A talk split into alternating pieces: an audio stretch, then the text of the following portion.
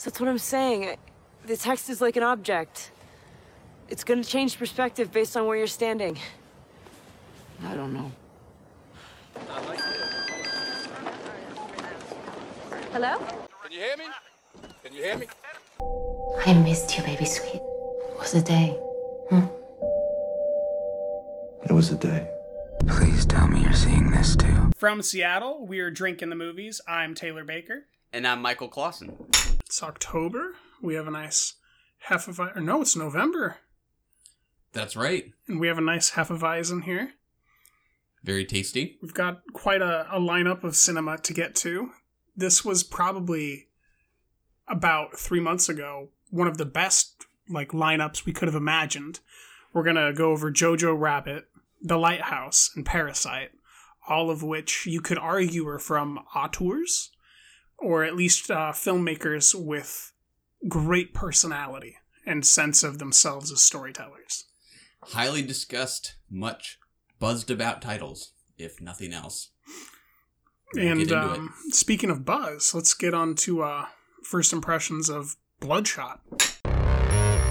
What happened? What am I doing here? You got yourself killed. You have been given a second chance. You have an army inside you. They call them nanites. They rebuild you. And those are in my blood. They are your blood.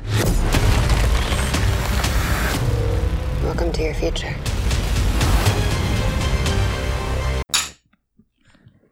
Right, we just watched the trailer for Bloodshot starring Vin Diesel. What's your first impression? In the beginning, I was slightly excited and thought, ooh, lots of action, some decent special effects. This might be as fun as Venom was. And then it proceeded to kind of, how do you say, look like the worst parts of a Michael Bay movie, or the most recent Terminator film, where the dialogue was half-hearted and the angles looked bad on a background setting that looked bad. How about you? I don't know that I would disagree with any of that. I think my response is kind of a boring one. I'm not familiar with the property. I don't have super strong feelings about Vin Diesel in general. Don't love him, don't hate him. He's just Vin Diesel to me. It looks like it might be entertaining enough. I don't know why. The first other movie that popped into my mind was Punisher or The Punisher. Mm-hmm. I don't know, something about the kind of self-serious aggression of it kind of brought that to mind. Looks like it might be a little too self-serious. But I don't know. Maybe if it's just briskly paced enough that it would entertain me. Looks like a possibility. I'm hopeful there's more action than what I just saw. Mm. What I'm worried is that it opened with great action and then had a big action set piece with him falling in elevators and stuff. But other than those, it was all kind of trying to convince me that his story matters. Mm. I think we've seen enough movies in the establishing of a superhero's background to know that that doesn't matter when the content looks like this. Mm. In the Joker, that works because the content looks interesting, even if it doesn't look good. It still is a level of interesting at almost all times, whereas this just looks boring. Kind of like a casual Michael Bay ripoff, lacking the beauty that he can conjure to seemingly mundane kitchens and bedrooms that are from the future. Yeah. All fair points. I don't know that I necessarily see it rising to the top of the list of many, many films to see in the near future. Oh, certainly not. But we'll be curious to see what people think. Yeah, it could be an interesting performer. Right, it could hit that $200 million mark if it's not what it looks like. Also, Guy Pearce is in it. That was quite surprising to me. That, to me, in the back of my head, that means that there might be something more interesting to this property, because he is kind of finicky for good screenplays, even though most of the good screenplays he picks normally turn into shit movies these days. Yeah, I have a certain affection for Guy Pearce way early on in my movie-going days. I just somehow identified him as one of my favorite actors at the time. I think it was particularly after The Count of Monte Cristo. Ah, yes, me too. That and The Time Machine, right? The Time Machine? I don't know that I saw that. Yeah, H.G. Wells' adaptation. Oh, I don't know that I am familiar with that one. Yeah. So I do have a certain affection for him. I'm interested to see him pop up here. But will that be enough to get me to it? Not sure. Maybe. It depends on if it comes out in February. That's exactly right. That could help its chances. All right, on to Bombshell. You have to adopt the mentality of an Irish street cop. The world is a bad place. People are lazy morons. Minorities are criminals. Sex is sick but interesting. Ask yourself what would scare my grandmother or piss off my grandfather. And that's a Fox story. Oh, it makes so much sense. Women are everywhere. We're letting them play golf and tennis now. HR's on the phone because you called me a skirt. Yeah, I got to read that manual again. The attitude off camera was even worse. You're a man-hater. Learn to get along with the boys. You're sexy, but you're too much work. I have a whole list. Will other women come forward? All right, Michael. That's the trailer for Bombshell. Trailer number 2, if we're going to be specific. It's got quite a bit more meat on it. What do you think? I did not see trailer number 1. I think I had just seen some of the stills from this movie that first came out a little while ago. Definitely want to see it. I don't know that the trailer necessarily raises my expectations or lowers them. I think the main... What were your expectations then? Kind of neutral. I mean, just intrigued, but not overwhelmingly excited. I think the appeal is the cast, and I remain open-minded. I don't know that I have any strong suspicions in any one way. What about you?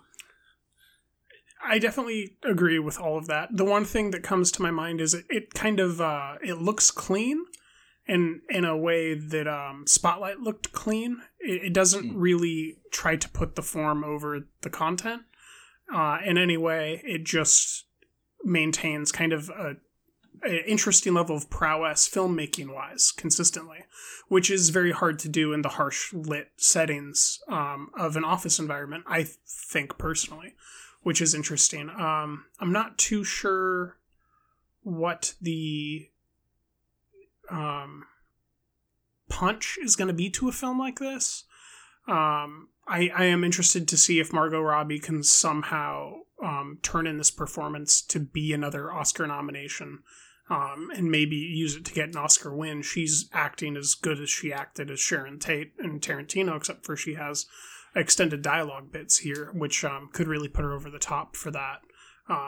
But it's almost startling because I've been seeing so much of her Harley Quinn trailers, and I just personally don't like the look of that movie or the look of how she's acting in that film.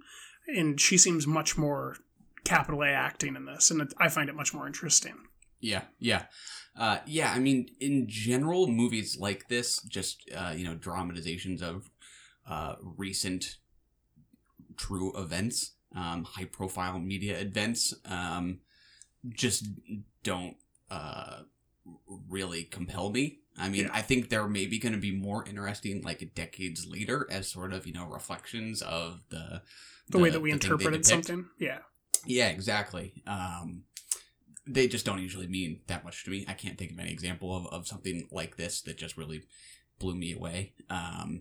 But what's more interesting is just to think about what it is, reflecting about it so quickly after it happened, in movie time at least. Yeah. And what that will, sort of look like in the future. So the one thing I am very happy about is John Lithgow putting on a fat suit again. He looks good. He was great as Winston Churchill in The Crown.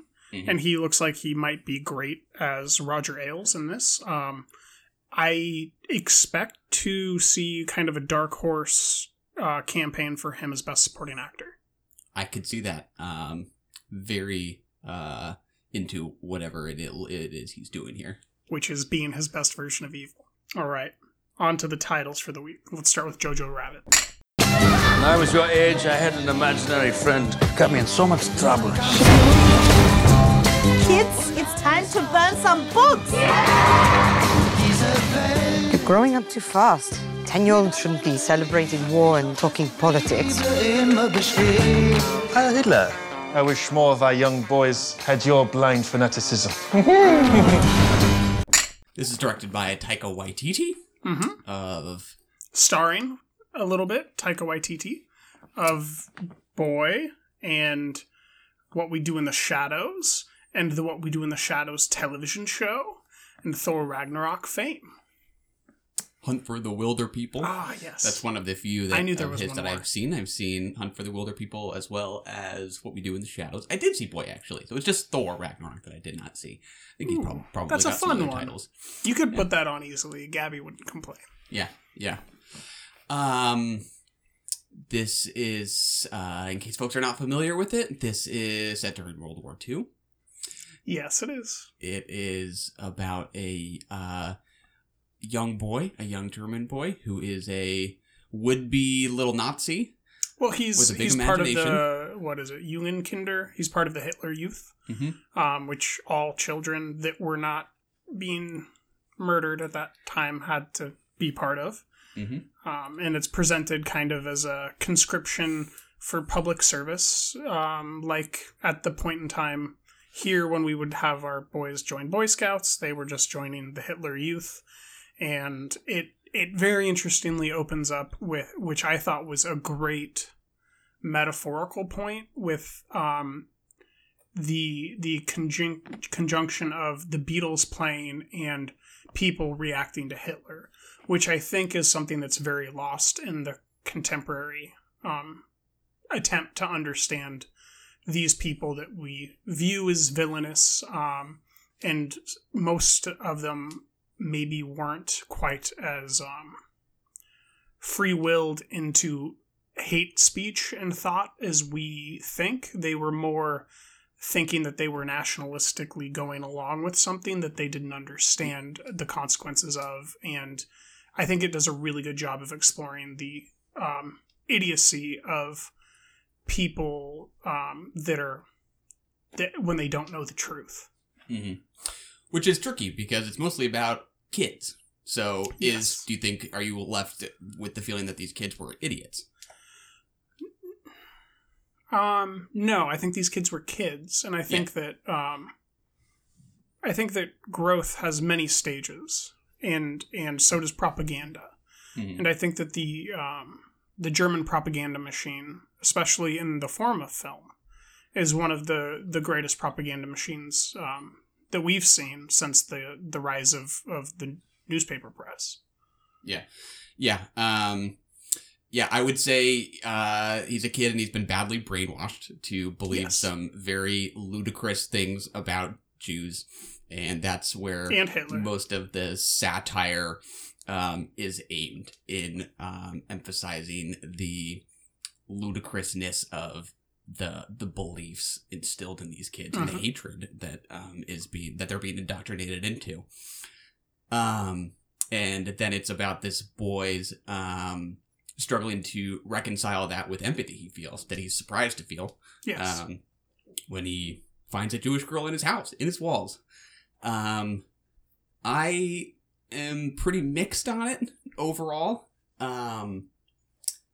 which is. Did you laugh? I did laugh. Did you laugh more than 6 times? More than 6 times. Just a probably about number? 5 or 6 times. 5 or 6 times? Okay. Yeah, I think it is funny.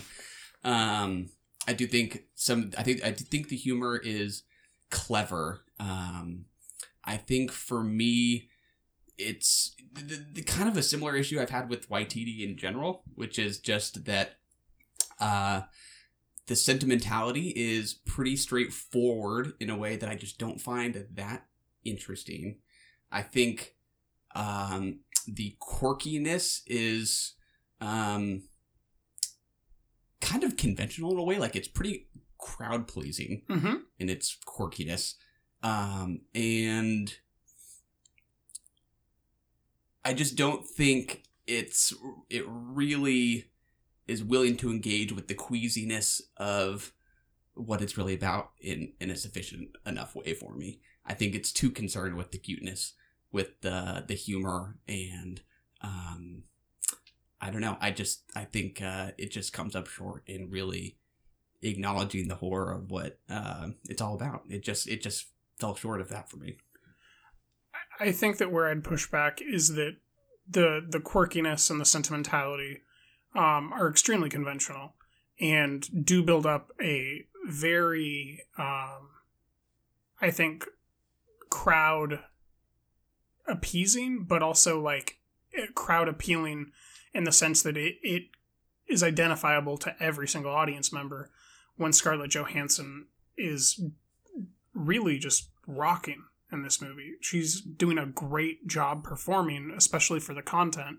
And when she grabs the ash and smushes it on her face and then pretends to be the dad and then totally does a complete reversal of helping her son process his very complex emotions about his father being lost to the war, that she can't tell him he's actually a rebel fighting against the thing that he believes in because he thinks his dad believes in that.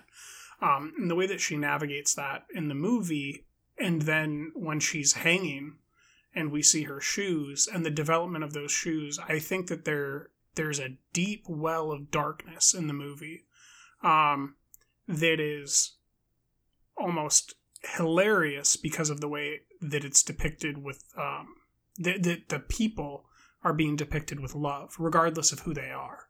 And I thought that that was kind of the bigger conversation he was having, was he's showing Thomasin McKenzie and the boy in the film in the same way, and he's letting them each act out and kind of be mean or cruel, but he's not doing it with a judging lens at any point. And I thought that that was really genius. And when he starts to use his lens to judge, it's at points when Sam Rockwell is being loomed over by Stephen Merchant, and it just looks like, what the heck? That's a funny shot. And it shows, like, you know, these villains, like Sam Rockwell is the leader of the Jugendkinder Nazi group, and then he has a moment of kindness that we don't really discern until after Thomasin McKenzie reveals something. And then he goes on to, you know, develop a gay relationship with another man. And there's a subtle subtext to the film, I think, that isn't really subtle at all, but the way that he presents it is subtle, I guess. That I think is very, I think it speaks to more depth than maybe you're sounding like it has. It was not, it did not strike me as of that much depth. That is correct. I think you'll disagree with me on this, but to me, how the public hangings were shot, how they were framed, I think is actually kind of representative of the biggest problem here for me, which is that it is purposefully not willing to look at the horror of what it's about in the eyes in a way that I found very troubling. Okay. I mean, I think there is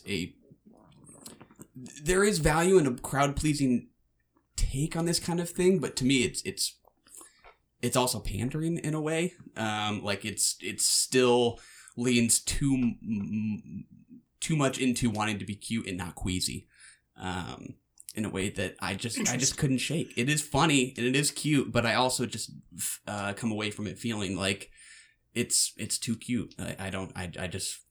So I think we have two different reads. And I guess I want to see where you line up on this. Do you think that his goal is to not be queasy? Or do you think his goal is to pass MPA ratings so that it can get a wide release instead of an R-rated release? I haven't put as much thought into what his goal is versus just how it made me feel. Okay. What do you think? I think I line up more with the intention of getting this into the hands of children, which is the subject of the film, more than I think that he was deliberately trying to make things not queasy. But you might be right. Maybe in his head, he thought that, like, if I make it too front on, then children won't stay through it and engage with it in the way that he would deem is the right way to try to interact with the work. You know, maybe they would put their walls up and be like, oh, this is something that I can't understand. I do respect, though, that it feels like something that someone can understand from the current generation without having to do any historical research at all. And I think that the content has value. Even though your points might be right, I would still say that it's more valuable than not valuable. And honestly, the shoe was just as sad for me as it would have been to see her dead face. It would have been a different thing to see her dead, bloated face, I would say.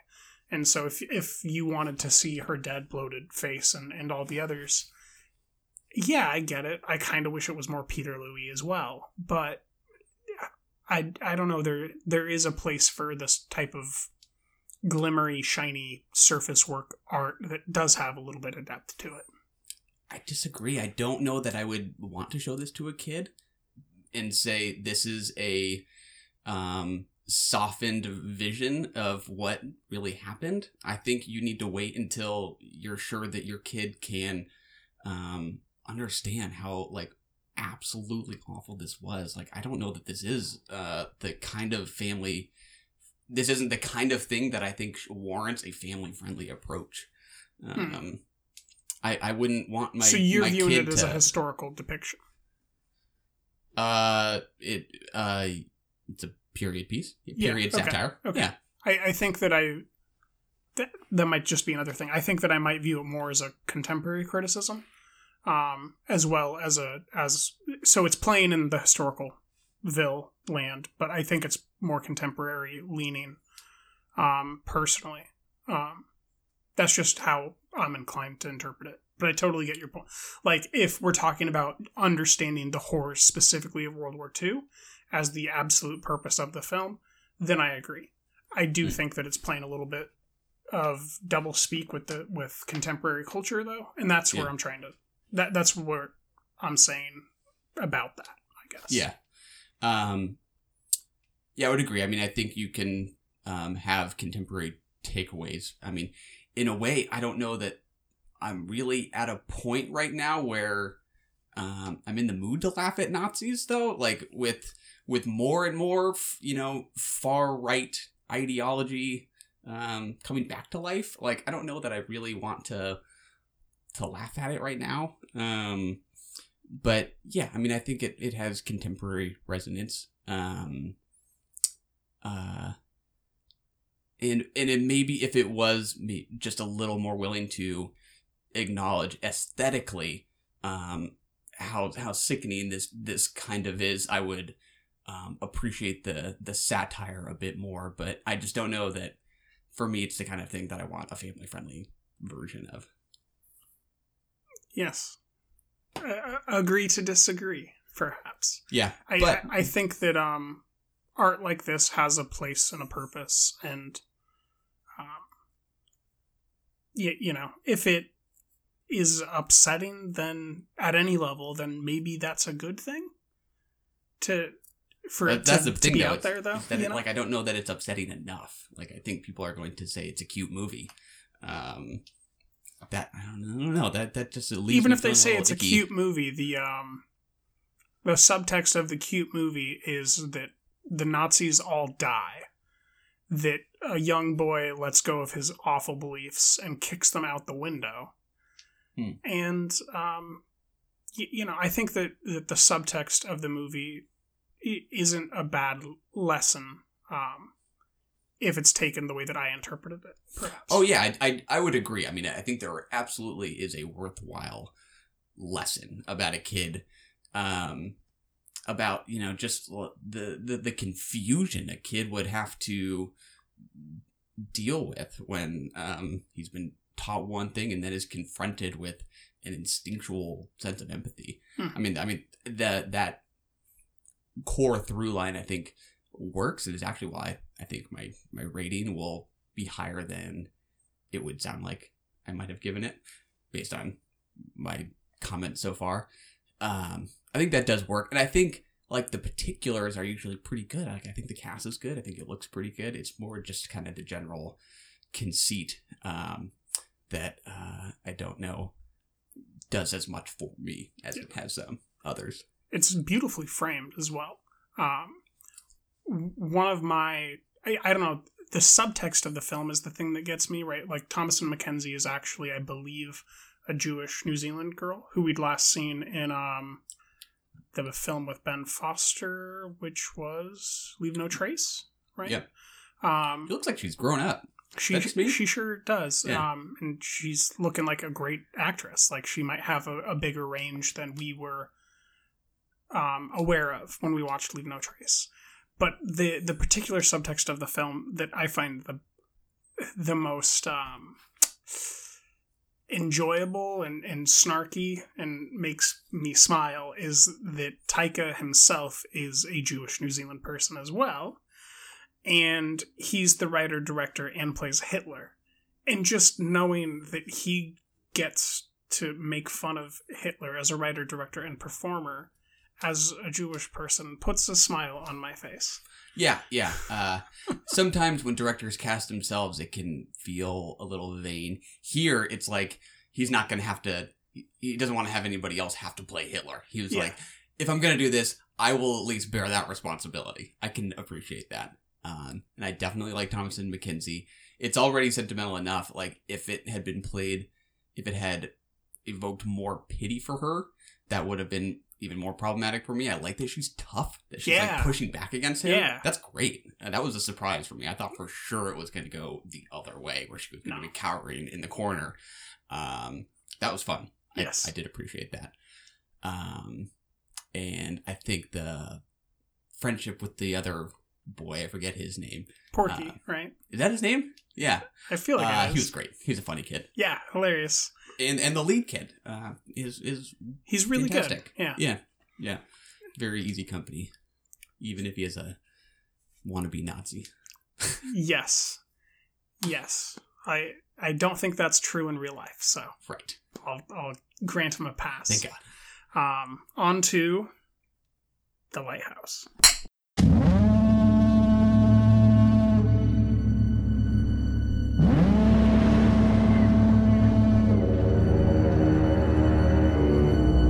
Tell me, what's a timberman want with being a wickie? Just looking to earn a living, just like any man. Starting new. On the run.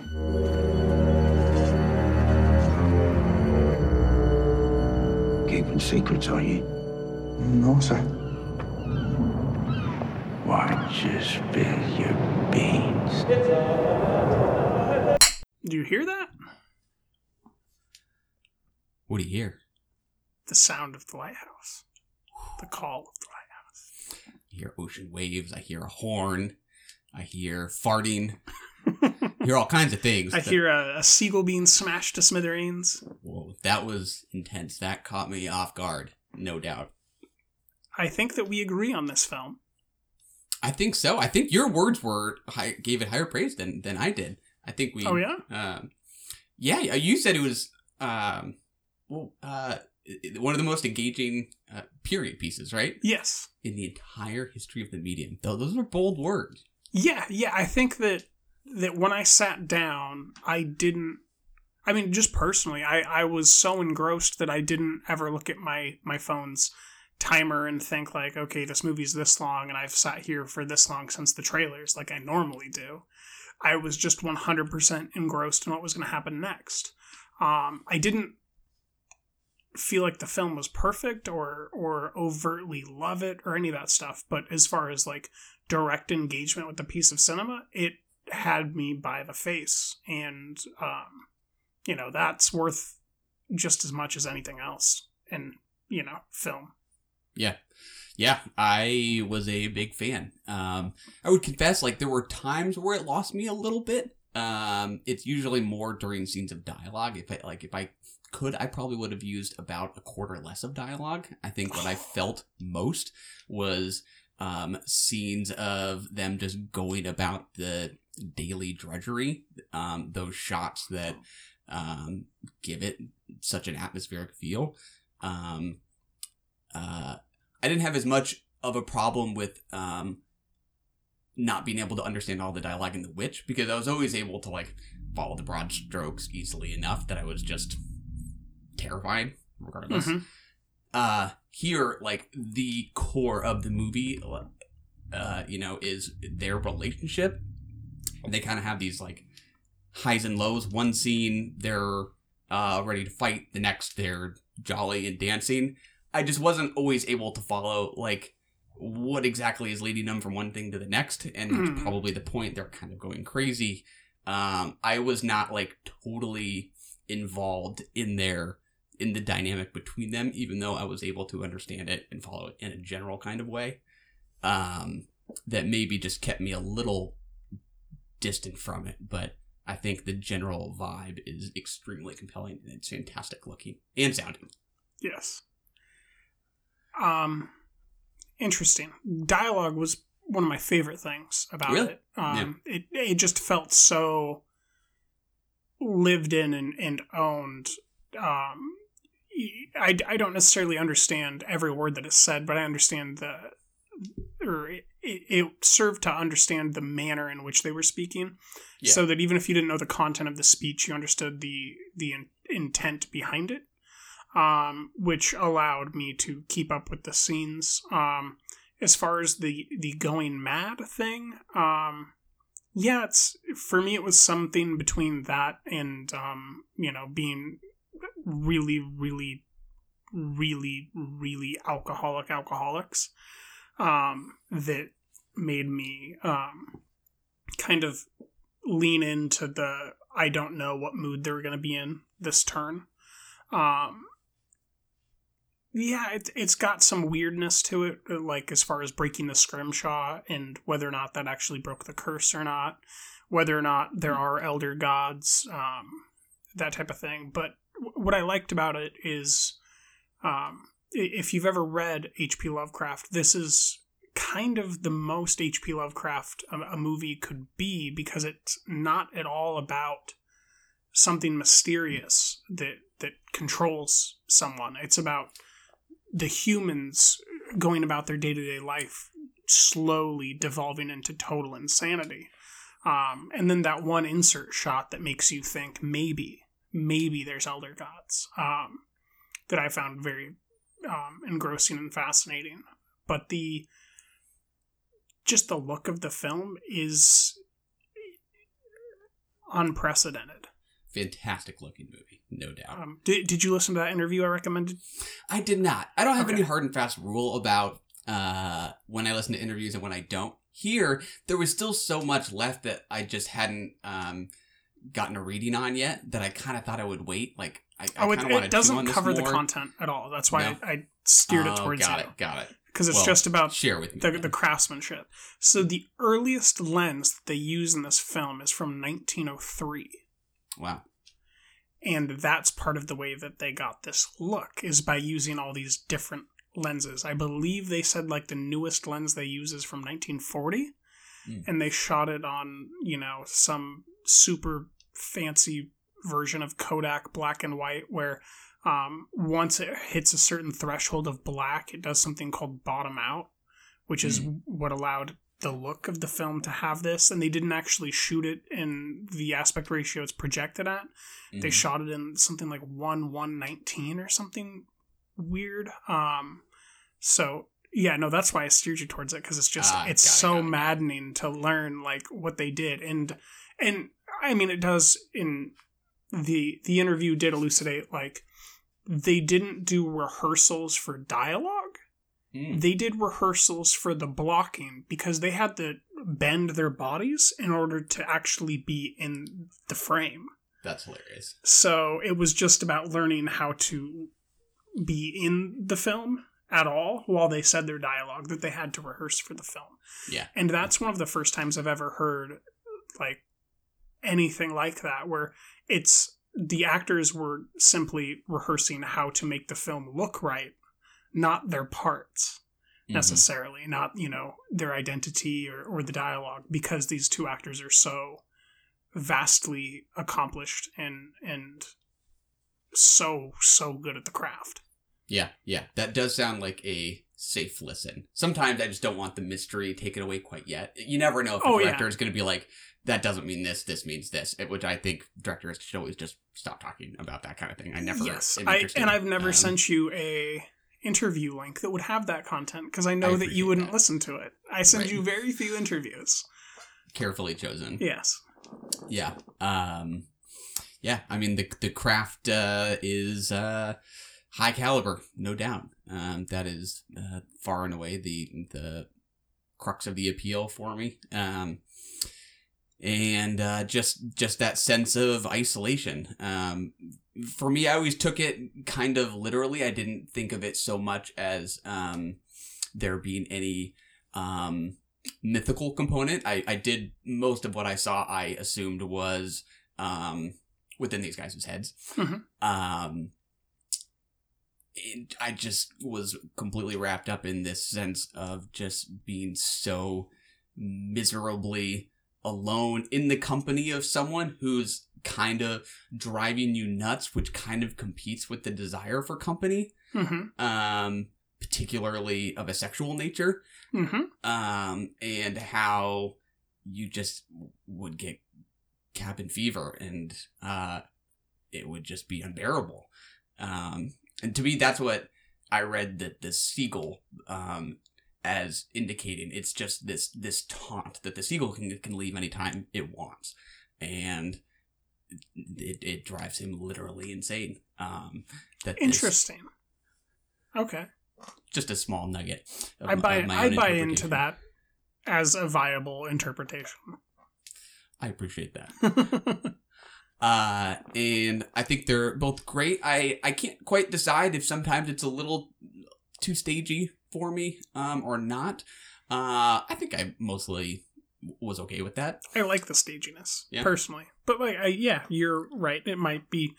It's too stagey to a point where I'm not recommending this to either of my parents all ever, not even if there was a fire. My parents would hate it, but Dad, don't watch it. I still love it, you know. And it's in that line of you know, tomfoolery almost, where it's like we're taking this very serious, but the content is so absurd to anyone that isn't willing to take it seriously. Completely mesmerized by the craft. I wish I had just followed some of the plot details better. The backstory with Winslow, it felt meaningful to me though, because there's so much of this sexual imagery, and then to have that backstory about Winslow, Robert Pattinson's character, about this incident at the lumber mill when he was a lumberjack. And I just couldn't tell. I'm like, was this an accident? Was he into this guy? It feels like he had an affection for him. Like there's desire there. Certain subtext going on. Yeah. But it was less a question of like, what does it mean? That's usually a fun question versus what did he just say? That's usually less of an interesting question. So there was some mild frustration there, but it was kind of undone by just the craft because I was wrapped up in that. So. I was leaning towards the idea that there's no way that he would have edited it for there to be a clear interpretation. I kind of treat it like Paul Schrader's First Reformed, where it's like he edited it specifically so that you couldn't have the one correct interpretation of the film.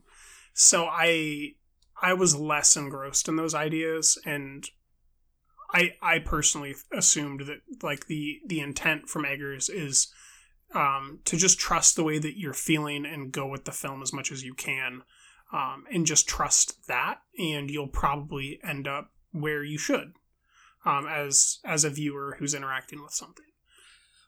I think that's possible, but I just don't know. Like I suspect that if we were to read the screenplay, we would be like, oh, that's what he said. And that would probably mean something to us. Yeah, but it's a different kind of ambiguity.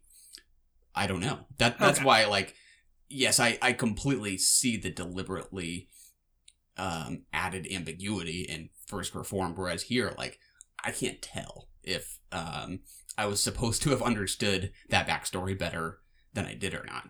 That's, I think, where a little frustration came in. Again, still very positive, but I think there is this give and take between the period speak adding real texture and you not, or me feeling like I'm not sure if I got what I was supposed to. To me, the outcome is so unimportant. You know, like it just makes everything unimportant the way that things go. So I just didn't. In retrospect, I don't see too much importance to those. I'm more interested in like, was that dead body actually there? Are the Elder Gods actually a subtext to the film? Was that siren actually there? Those types of things. If we're going to start, like, treating the film like what it presents as real, I guess. Because even then, the subtext of the film is that you can't trust the interpretations of these characters. Mm-hmm. And that flashback is a subjective flashback. So, like, why should I even trust what he's doing? Is kind of what's going on with... for me personally, so... Yeah, well, I completely agree. All of that is great, you know, whether or not these visions are real, whether or not the mermaid is there, or anything like that, all that is great, and that's where I think more of the visual storytelling is done. But when Willem Dafoe screams, "You spilled the beans!" and I don't know exactly what he spilled the beans about, if it was an accident, if it was intentional... Oh, it was his assumption of the man's identity. Oh, right. But whether or not, like, it just seems like there were meaningful details that I wanted more from that probably would have gotten me from, like, a 4, just very good, to a 5. It just... Yeah. I think the period speak became a little bit of a hurdle in relation to those. But would you want no period speak? No. Yeah. I would keep it. It's definitely... worth it, but I think that is what kept me from getting higher than I did with it, while the craft is completely absorbing. Yeah, and when you say the craft is completely absorbing, I would say the craft from both the men in front of the camera as well. Willem Dafoe and Robert Pattinson are as good as they've been. I think that personally, Willem Dafoe's greatest performance very well might be found here or at Eternity's Gate. You know, even though it's a superhero movie, his turn as Green Goblin was incredible. And then Mississippi Burning, he's phenomenal in. Like, this is as good as he's been. And same for Pattinson. I can't think of another role where I enjoyed his performance as much. I'm not on the hype train of Good Time. That's like a 3.5 to 4 for me. Really like it. Didn't really get on the wavelength of his performance. Might change on a rewatch, just kind of where I landed the first time. Didn't know what I was getting into with the softie film. It was my first softie. So, you know, I normally people point to that, but like, can you think of a better Pattinson performance than Good Time, which I know you're a huge fan of? No, not particularly. Yeah, I mean, I liked him in High Life, but I don't think that's what I liked about that movie necessarily. So yeah, I would agree. In terms of his filmography, this is probably up there. What about Cosmopolis? You liked Cosmopolis, right? I did. That's a good point. That might be up there. He's very... Yeah, it's a totally different role, but he's very engrossing in it. Yeah, I might go with Cosmopolis as well. Good point. Generally speaking, I just usually lean towards the less is more kinds of performances. So I like Willem Dafoe in something like The Florida Project. It's very different from the bombast of this. He is good. I do think there's something a little bit different about a supporting performance than a star performance. So totally I'm not going to really think about things where he's definitely a supporting actor. Mm-hmm. He's a great thing that brings life to that. But I don't know that I'd say that, like, as an actor, that's just an incredible performance. You know, I think I need a little bit more capital A out of it. Capital A acting, is that what you said? Yeah, that's fair. Yeah, I thought it was great. So perhaps Eggers, while he's a great auteur, is actually best at putting an actor in a situation to be mesmerizing. He did it first with Anya Taylor-Joy before she had risen to fame at all. And he's done it with two guys who are already pretty famous and given them perhaps their best roles, or one of them. Yeah, I would think so. I still, this is just my personal takeaway. I could have used even less of them. I like the shots of them just going about their business, the exterior shots, all of that is what really adds to the atmosphere for me. Mm-hmm. But I completely see what you're getting at. Yeah. A few more anecdotes before we close out. Everything you saw in the film was built for the film. Mm. I like all that. Of it. And second, he was talking about Nosferatu in a past tense. Oh, maybe it's already in the can? So it's very possible because we know that he's about to begin production on The Northman.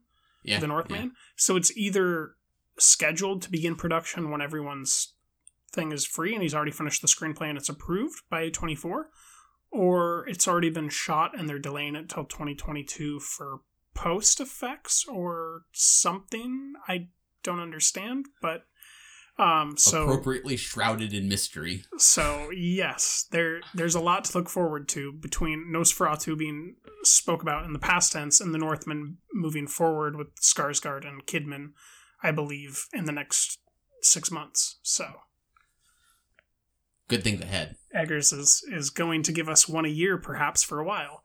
On to Palme d'Or winner, Parasite.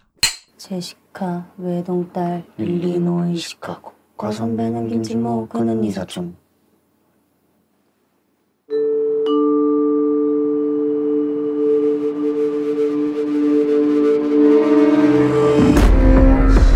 부자인데 착하다니까.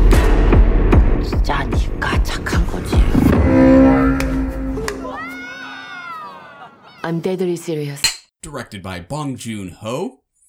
Parasite, the South Korean film, probably the most buzzed about movie of the year, I would go ahead and say. The most buzzed about South Korean film since probably The Handmaiden, right? Shoplifters is close, but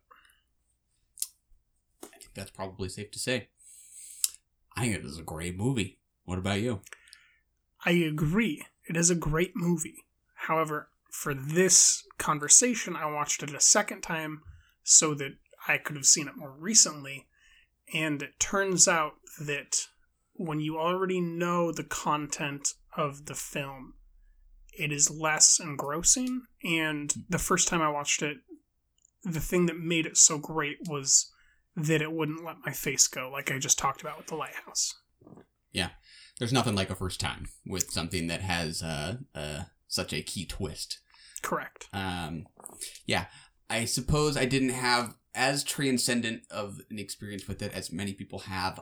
I'm going to chalk that up to just having really high expectations, right? Sometimes this much praise, this much buzz doesn't do a movie any favors because it just gets me so overly excited that it can't possibly hit that. And I have nothing bad to say about this movie. It did the opposite for me, honestly, all the buzz. Because I was thinking oh man, I really didn't care for Shoplifters last year. I gave it a 4, but I didn't really like it at all. So this is probably going to be another thing that I don't really like. As far as Palme d'Or winners go, I like very few of them. The way that they're responded to publicly, Blue is the Warmest Color and Sex, Lies, and Videotape are probably the only two that I'm anywhere in line with the Cannes judges on. This is a transcendent work of cinema at this time. Yeah, yeah. I've had movies like that before. That happened to me with Manchester by the Sea, where I was that was a great movie. Not sure I get the hype. And I saw it a second time once, and I just knew what I was getting into. And then I was wow, that is a great movie. It just took it to the next level for me. I think that would happen here because I have nothing but good things to say about it. For me, it's just an expertly managed tonal juggling act. Mm-hmm. You could describe this in so many different ways. I think of it as a socially conscious home invasion thriller with elements of family drama, slapstick comedy, and outright horror. And all of those are woven together pretty seamlessly. And it's thrilling with really clean ideas woven in. It's a good movie, if you can't tell. It is a good movie. I think it's just so consistent that you just are kind of dumbfounded by it, because it's never got a weak spot. Like, you can't really go, well, it was a great movie, except. This is one of those rare movies where there is no except. There just isn't. It's kind of like a David Fincher movie that way. Like, you can't point at a Fincher movie and say it's great, except, unless you're going to say something that's prevalent in the whole film. Right, you know, right. And that's the same thing we see here. The casting is amazing.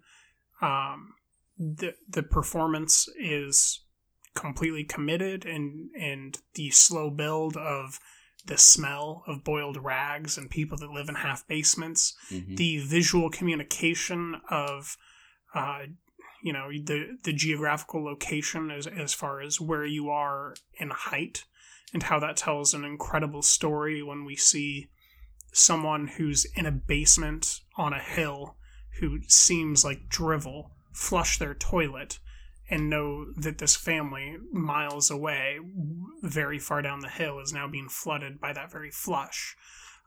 It raises a whole new perspective to, like, class warfare and that type of stuff.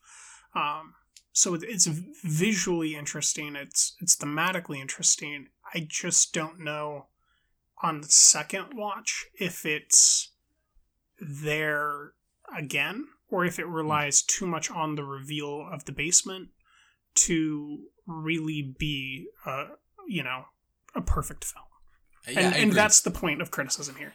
Yeah. It's not a perfect film, Michael. That's my criticism.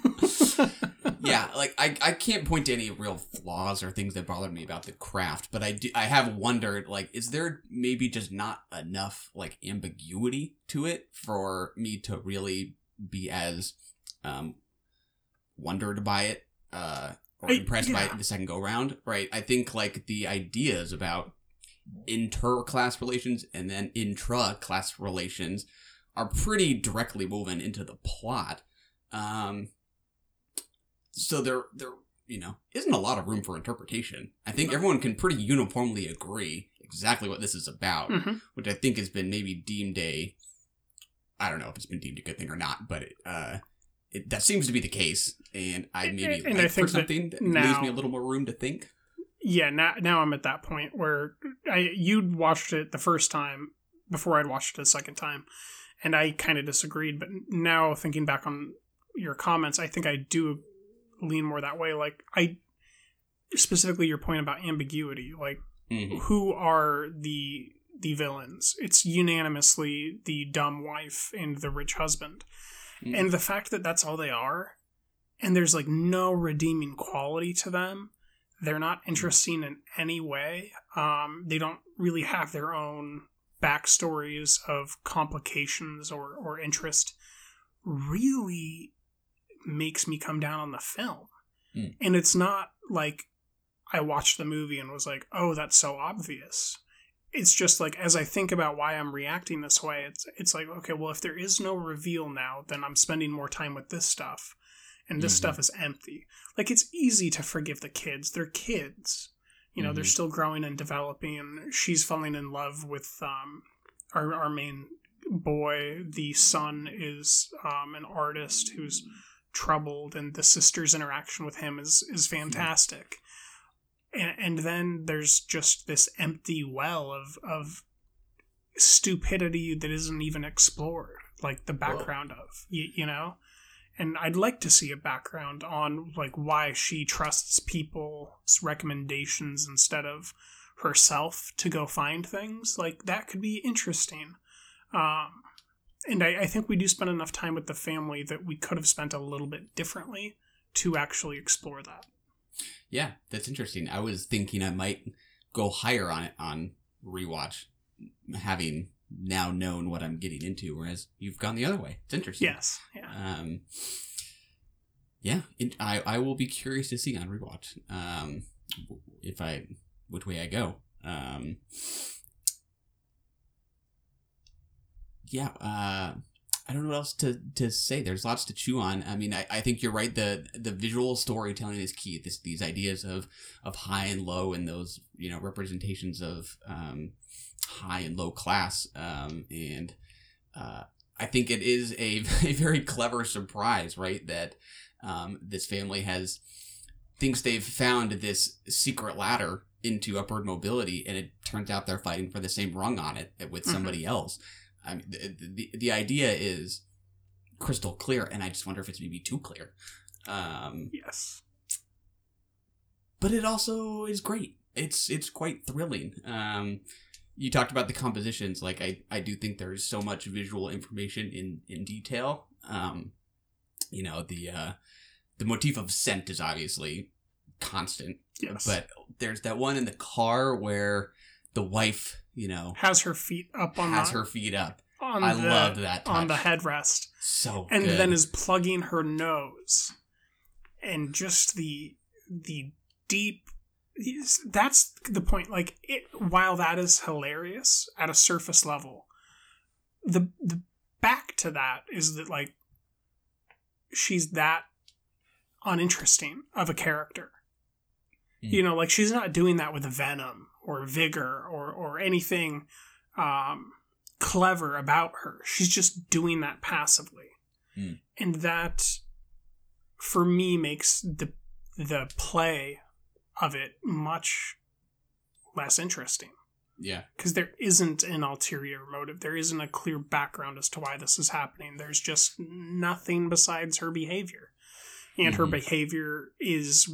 abhorrent at some level, and we all agree and move on. Very oblivious, at the least. Yeah, that's so not real. You know, like, bad people aren't really that one-dimensional, and that's what I don't like, the one-dimensionality. Yeah. Maybe it's just being familiar with his other work that can be so crazy. I think the twist is great, and how it feeds into... the story. Theme evolving. Yeah. I don't know that it, like, just totally knocked me back on my heels like I thought it would. Plot twists aren't everything. I don't know why. I just thought there might be something even crazier going on down there. To say that I don't even want to say this because I like it so much overall, but I would confess I was maybe, like, just a teensy bit disappointed by the reveal. Still good. Still very positive on it, but it's, I don't know. I just wanted something even further out there, maybe.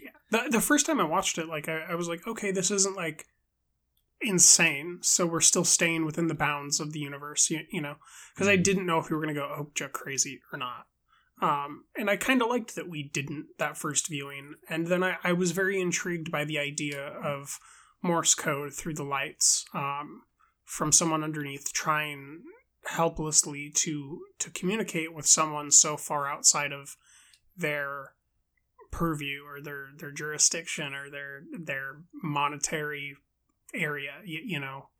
First the husband who had been living down there that would do the lights as a thank you, and that he would Morse code the thanks every night as well, and turning into the communication between the boy and his father. I found that very rich. It felt very Great Gatsby the first time I watched it. And the second time,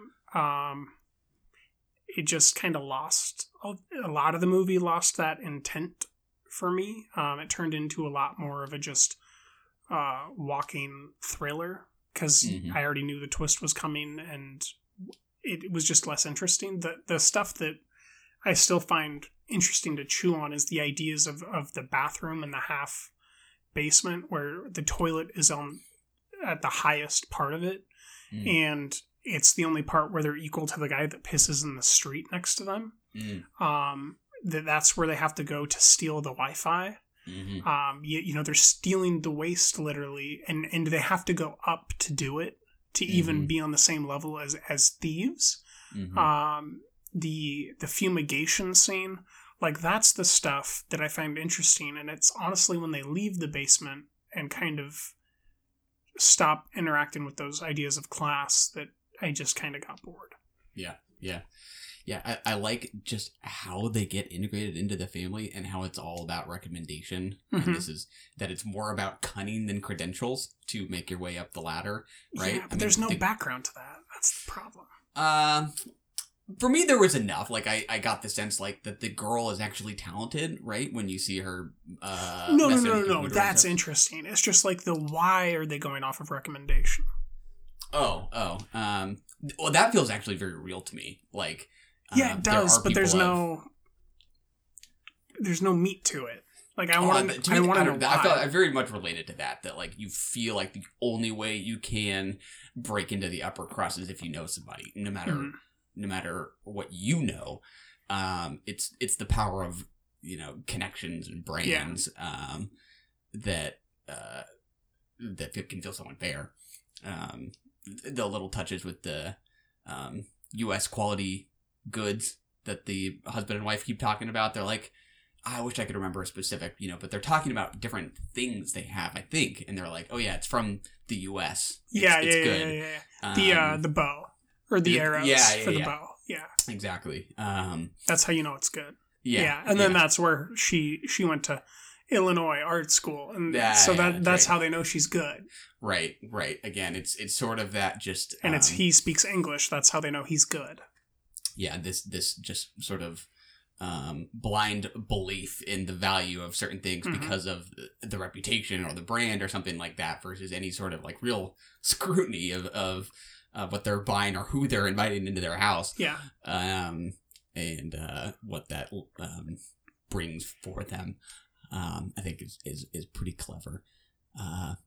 But yeah, I mean, when you think about watching this, you know, side by side with Snowpiercer, do you think of these movies as treading too much of the same ground? I've been kind of wrestling that with myself. Or is this a meaningful progression in the Bong Joon-ho oeuvre? No, they're both dealing with similar themes and theses, but they're definitely walking on different ground to get there, and they have different outcome variables, right? Where the end of Parasite is literally like his manifesto is to get rich and buy the house. Mm. Like the most uninteresting manifesto ever. And the end of Snowpiercer is to abandon everything you know and try to not die in the thing that would surely kill you. Mm-hmm. Which I find much more engaging, and the presentation of performance and violence in Snowpiercer was much more engaging. I just recently rewatched it to make sure it wouldn't be in my top 10 of the decade. It's not, but it's probably top 50. It's a great movie. I don't think Parasite would be above it, to be honest. Yeah. I think Parasite's going to drop down my list quite a bit now. So I do think that it's playing with the same stuff, but it's not got the same outcome variables in mind, whereas I think Okja is maybe more in line with Snowpiercer than this. Yeah, that's interesting. I think I maybe responded more to the ending in Parasite than you did, and the kid wanting to buy the house. You know, we hear about the dad always scurrying away when things go wrong or something like that. I liked the idea that it was out of shame, that, you know, this is about, in part, a father wanting to be able to provide a lifestyle like this for his kids, and how that ultimately comes full circle, and a kid wants to provide that for his dad, for his family. I think, for me, the ending did manage to then show both perspectives in that way, about parents wanting to provide for their kids and vice versa in the long run. But yeah, that's what I got. Yeah, that's a valid point, and that is interesting to consider. I think that that's the best interpretation and the most interesting one that you could have for that ending. I don't know that I love it, but I definitely like that more than the way that I watched it the second time, which was just kind of exhausting. Once again, to bring up a movie that I can't believe is still being brought up by me this much, that I had no intention of speaking about this often. It just reminded me of the Last Black Man in San Francisco, and the goal of getting the house and how empty of an idea that is the material wealth. I mean, it's a valid point to like want to care for your family and stuff, but the house doesn't mean too much compared to another place that he could buy immediately and sneak his dad out of that house. You know, like if I actually like put myself through the ringer on thinking that through, like just get a different house that's much more affordable that provides you the same level of pleasure that you can get earlier and quicker, and then hire someone with the extra money to sneak your dad out of that house and go get him, and boom. You know, like if I was to think that all the way through, I don't bothersome get it. Yeah. The movie I ended up thinking about after the fact was Us, Jordan Peele's Us, just for the motif of the high and the low of classes and the marginalized.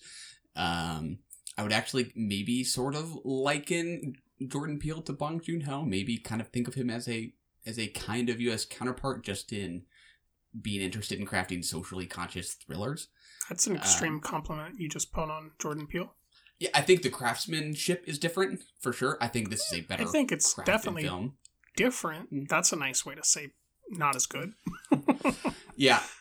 To me, while the craftsmanship is maybe of a similar caliber to someone like David Fincher, I think of David Fincher as being pretty humorless. He doesn't usually weave that much humor or comedy into his movies versus I think Social like Network, Us. Zodiac, even The Girl with the Dragon Tattoo have a layer of uncomfortable laughter to them. Absolutely. Really? Yeah. Those the feel Social very Network, solid for sure. to me. Not in the Zodiac, same way that I think Us does or Get Out, where those are laughs. Oh, yeah, irony.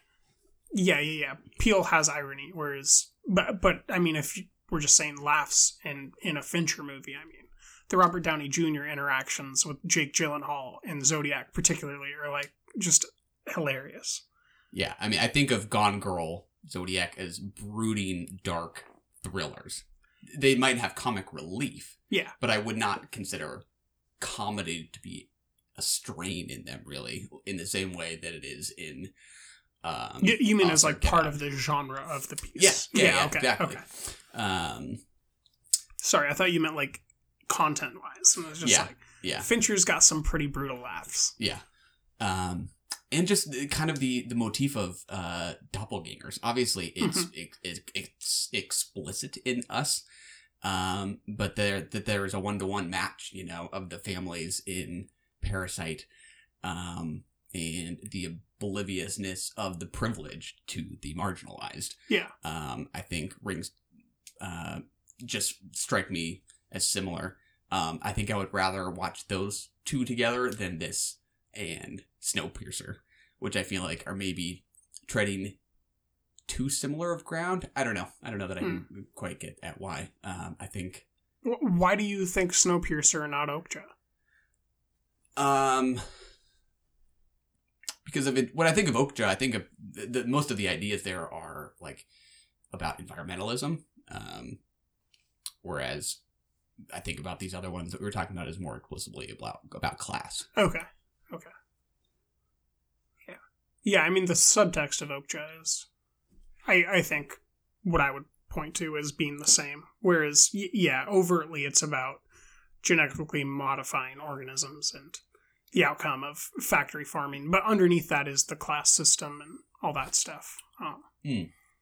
Well, yeah, and in this, I guess the subtext of like when we see the father is he's dealing in these electronic goods that we don't really know how to interpret because we don't get enough time with those. Yeah, I mean, I don't know that you can extract class, like, entirely from any of them. I would probably put, even though I haven't even seen it, I'd probably put The Host and Okja over in the more environmentally conscious category. Yeah. The class thrillers, Snowpiercer and Parasite, and maybe a different branch of his oeuvre. And then we just need to watch Mother. And Mother, Memories of Murder, that's more Fincher-like. But that has real slapstick comedy to it. That's right? Another one I need to see. Oh, okay, sorry. Yeah, interesting body of work. We'll favorite performer for me was the dad of the low-class family. I was just astounded by his performance, and I've been meaning to look up his particular list of credits and kind of do a cursory search of what the best is and go watch those, because I really responded to him as a performer. Really like what I saw. I think I would agree. He maybe has just the most comedy pathos, and he's also kind of frightening. It's all kind of wrapped up into one, right? Yep. When he's just on the brink of hitting his wife, that was uncomfortable. And then begins laughing. Mm-hmm. Yeah, just really carefully managed tone there. Mm-hmm. He's or good. When he's smoking without any hands while he's folding pizza boxes during the fumigation. Yeah. Nice, impressive. Yes, he's good. But yeah, strong cast. We haven't really talked about ensembles, which we'll get to, right? Mm-hmm. When we do our year end of the list. Yeah, this will probably be up there for me. I think it's a pretty solid cast. Probably not for me, but I agree it is a solid cast. Yeah. I think I'd put Climax over it for sure. I'd put the Don Quixote film, The Man Who Killed Don Quixote, over it for sure. And then just like obviously, Arctic. right. Big cast, sprawling. Yeah, just huge casts. The Polar Bear, great performance. Oh, yeah. Well... should we sound off? I think that's it for now.